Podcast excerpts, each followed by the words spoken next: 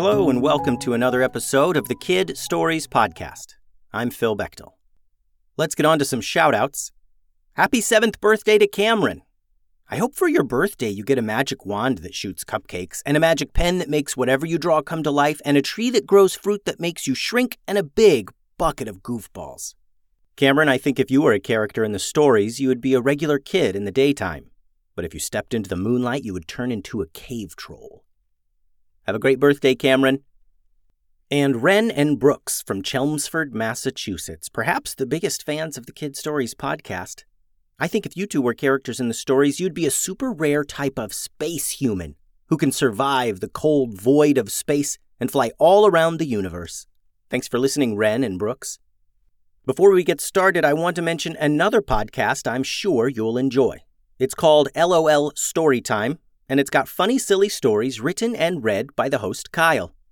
There's stories about superheroes and dragons, and nearly every episode has kids as the main characters. Kyle does shoutouts and puts listeners' names in the stories. And most importantly, there's laughs in every episode. So check out LOL Storytime. I am sure you'll enjoy it. And I want to again thank James for sharing the great ideas that led to the creation of this series. Today's episode is titled Tea with Five Tails, Part 4. Out in the middle of the Cloud Troll town square, high up in the Cloud Troll domain, James, his dog Fancy, and Five Tails the dragon were still disguised as Cloud Trolls, thanks to James's magic spell. But the spell was just now beginning to wear off and Fancy's actual dog tail was sticking out. Many of the cloud trolls were getting pretty worried now about seeing another cloud troll with a big yellow dog tail sticking out the back of its pants. As they craned their necks to get a better look, James attempted to explain the situation.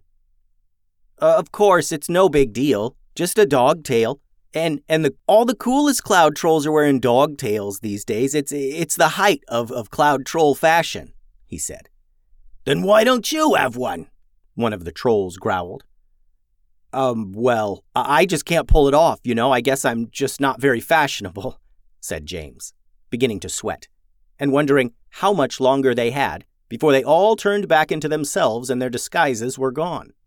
More and more trolls were standing up to come look at this cloud troll with a tail sticking out of its pants. Are you sure that's not a dog? asked one of them, why is he panting like that? Huh? It's oh no, he's he's not panting, he just loves the taste of air, that's all, said James. He felt the situation spiraling out of control. More and more cloud trolls came over to see what all the hubbub was about, and they were clearly suspicious of Fancy's tail, and pretty soon the spell would wear off and they'd all be found out. And just before James had to take action, there was a disturbance nearby a loud rumbling sound, and many cloud trolls stood up from their long dinner tables and began to scatter and panic. At first, James didn't understand what was happening. And then a particular sound rose above the voices of the cloud trolls, and it was clear to him farting. Lots and lots of farting. The fart powder that James had dumped into the tea was just now kicking in, and it was awful.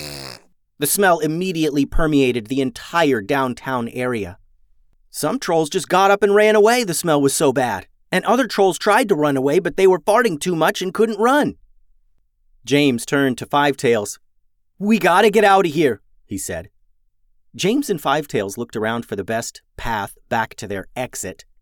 The place was wild now, with trolls running everywhere and food being spilled and so much farting.